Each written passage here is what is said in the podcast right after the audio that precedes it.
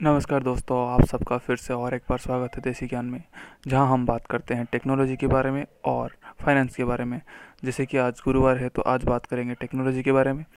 जैसे कि आप सबको पता है, पिछली बार हम लोगों ने बात किया था कि कौन सी प्रोग्रामिंग लैंग्वेज सीखनी चाहिए, स्टार्ट कैसे करना चाहिए अपने प्रोग्रामिंग जर्नी। अभी अपन लोगों को पता चल गया कि हमारा प्रोग्रामिंग जर्नी कहाँ से स्टार्ट करें, कौन से लैंग्वेज पहले सीखे। अभी हम लोगों ने स्टार्ट कर दिया कोडिंग सीखना। और उसके पहले तो कुछ ज़रूरी चीज़ें हैं कि हमको पता है कि कोड कैसे लिखना है। हम सी सीखना स्टार्ट कर दिए सिंटैक्स सीख लिए वीडियो देख के हेलो वर्ल्ड को प्रोग्राम लिख दिए। अभी उसको रन कहाँ पे करें भाई? हमको पता है कि ये ऐसे ऐसे काम करता है, हम लोग लिख दिए, उसको रन कैसे करें? सी तो हम लोगों ने सीखा। कंप्यूटर थोड़ी सीख रहा है कि सी लैंग्वेज क्या है, जावा क्या है, पाइथन क्या है, वो तो नहीं सीख रहा है ना। उसको सिर्फ़ दो ही चीज़ें याद पता है, ज़ीरो और वन, क्योंकि उसको सिर्फ़ बाइनरी ही पता होता है। उसको ज़ीरो वन के अलावा और कुछ दुनिया में दिखता ही नहीं है। हमको शायद शायद सब कुछ दिखता है, पर उनको कुछ नहीं दिखता है, क्योंकि उसका जो ब्रेन है, ज़ीरो वन में ही काम करता है। हम लोगों को जितना भी इंटरेक्ट करना होता है कंप्यूटर के साथ तो हम लोग किसके थ्रू करते हैं? हम लोग करते हैं ऑपरेटिंग सिस्टम के थ्रू और ये जो कोड भी होता है ना, वो भी कौन रन करता है? ऑपरेटिंग सिस्टम रन करता है। पर ऑपरेटिंग सिस्टम को तो ये सब पता है नहीं, क्योंकि कंप्यूटर लैंग्वेज वो जो लो लो लेवल लैंग्वेज होता है, उसमें तो उसको तो सिर्फ़ ज़ीरो वन ही पता होता है। तो उसके लिए हमको चाहिए कंपाइलर और इंटरप्रेटर जो कि क्या करता है, जो हमारा कोड लिखा हुआ कोड होता है, जो कि इंग्लिश के आसपास लैंग्वेज में होता है ह्यूमन अंडरस्टैंडेबल लैंग्वेज में होता है सी जावा पाइथन ये सब कोडिंग लैंग्वेज होता है, उसको कन्वर्ट करता है एक ऑब्जेक्ट फ़ाइल या फिर ज़ीरो वन में जिसको मशीन समझ के उसको एग्जीक्यूट करता है और अपने प्रोग्राम के हिसाब से काम करता है। अब मन में ये क्वेश्चन ज़रूर आता है कि अगर इंटरप्रेटर और कंपाइलर दोनों सेम काम करते हैं तो अगर कंपाइलर पहले से ही था तो इंटरप्रेटर का ज़रूरत ही क्यों पड़ा? दोनों में क्या डिफरेंस है? ये सवाल तो आते ही होंगे। कंपाइलर जो होता है, वो पूरा सोर्स कोड को कन्वर्ट करता है एक ऑब्जेक्ट फ़ाइल में। ऑब्जेक्ट फ़ाइल में कन्वर्ट करके उसको अपने स्टोरेज में सेव करता है और जब रन होते टाइम वो source code object code run होता है। पर इंटरप्रेटर क्या करता है, वो line by line source code को कन्वर्ट करता है ऑब्जेक्ट कोड में। और इसमें स्टोर नहीं हुआ होता है। वो पहले क्या करता है, एक लाइन को ऑब्जेक्ट कोड में कन्वर्ट करता है उसको दे देता है हमारा रन टाइम एनवायरनमेंट या फिर जो कम, हमारा कंप्यूटर को। तो कंप्यूटर उसको रन करता है फिर दूसरा लाइन कन्वर्ट होता है और फिर तीसरा लाइन। इस इस इसके वजह से हमारा जो रन टाइम होता है वो थोड़ा बढ़ जाता है पर स्पेस बचता है क्योंकि यहाँ पे ये फ़ाइल जनरेट नहीं होता ऑब्जेक्ट फ़ाइल जनरेट नहीं होता है इसलिए स्पेस बचता है। पर कंपाइलर में कंपाइलेशन टाइम तो कम रहता है पर थोड़ा स्पेस ज़्यादा लगता है क्योंकि एक कंपाइलर जो होता है, वो पूरा सोर्स कोड को कन्वर्ट करता है एक ऑब्जेक्ट फ़ाइल में। ऑब्जेक्ट फ़ाइल में कन्वर्ट करके उसको अपने स्टोरेज में सेव करता है और जब रन होते टाइम वो source code object code run होता है। पर इंटरप्रेटर क्या करता है, वो line by line source code को कन्वर्ट करता है ऑब्जेक्ट कोड में।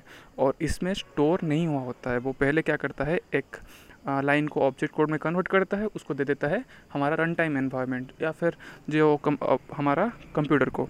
तो कंप्यूटर उसको रन करता है फिर दूसरा लाइन कन्वर्ट होता है और फिर तीसरा लाइन इस इस इसके वजह से हमारा जो रन टाइम होता है वो थोड़ा बढ़ जाता है पर स्पेस बचता है क्योंकि यहाँ पे ये फ़ाइल जनरेट नहीं होता ऑब्जेक्ट फ़ाइल जनरेट नहीं होता है इसलिए स्पेस बचता है, पर कंपाइलर में कंपाइलेशन टाइम तो कम रहता है, पर थोड़ा स्पेस ज़्यादा लगता है। क्योंकि एक ऑब्जेक्ट फ़ाइल जनरेट होकर हमारे डिवाइस में सेव रहता है, इसलिए स्पेस ज़्यादा लगता है, पर टाइम बचता है।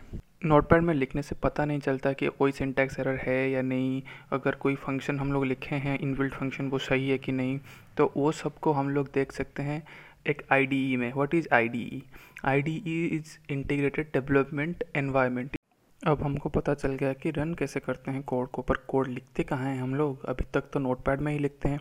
आईडी बेसिकली एक सॉफ्टवेयर होता है जिसमें कुछ प्रोडक्टिविटी टूल्स रहते हैं और जिसमें जीयूआई के थ्रू हम लोग इसके इंटरेक्ट कर सकते हैं और इसमें हम लोग कोड एडिट कर सकते हैं बिल्ड कर सकते हैं और टेस्ट कर सकते हैं।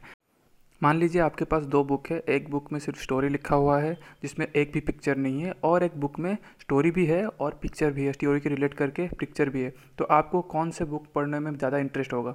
ऑब्वियसली जिसमें पिक्चर है उसको देख के आपको ज़्यादा इंटरेस्ट लगेगा और आपको उस, उसको पढ़ने लगेंगे। तो वैसे ही आई डी क्या होता है? आईडी में बहुत सारी चीज़ें होता है जिसको, जो कि आपको कन्वीनियंस के लिए बनाया गया होता है। जैसे कि सिंटैक्स में एरर हुआ या फिर सिंटैक्स कलर फ़ंक्शन के अंदर कलर और नोटपैड जो होता है वो सिर्फ़ खाली बुक की तरह होता है। आपको लिखना पड़ता है और आपको पता भी नहीं चलता कि क्या है, कहाँ पे गलती हुआ है, कुछ पता नहीं चलता। बट यहाँ पे क्या होता है डिवगर रहता है फ़ाइल मैनेजमेंट होता है ऑटो सेव हो जाता है। तो आपको ज़्यादा काम करना नहीं पड़ता। आपके कन्वीनियंस के लिए बनाया गया है। ऑटोमेटिक फॉर्मेटिंग हो जाता है कोड कंप्लीशन जैसे कि आपको मान लीजिए एक फ़ंक्शन को आपको बार बार लिखना पड़ रहा है तो आपको वो लिखना नहीं पड़ता क्योंकि आईडी अपने आप वो प्रोवाइड कर देता है। आईडी में आप अपना सोर्स कोड को एडिट कर सकते हैं। सिंटैक्स अगर कहीं गलत हुआ तो वो आपको वार्निंग दे देगा कि यहाँ पे, आप यहाँ पे गलत कर रहे हैं।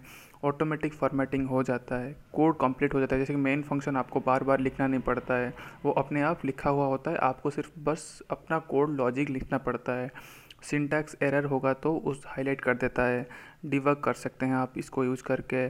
और बहुत सारे टूल्स होते हैं जिसको आप यूज़ कर सकते हैं। और इसमें आप, अच्छी बात यह है कि आपको रन करने के लिए आपके कंप्यूटर में कमांड प्रॉप्ट में जाना नहीं पड़ता है। आपको सिर्फ़ एक जी होता है, उसमें एक बटन होता है, क्लिक करने से कोड रन हो जाता है और एरर्स शो कर देता है, सब कुछ शो कर देता है।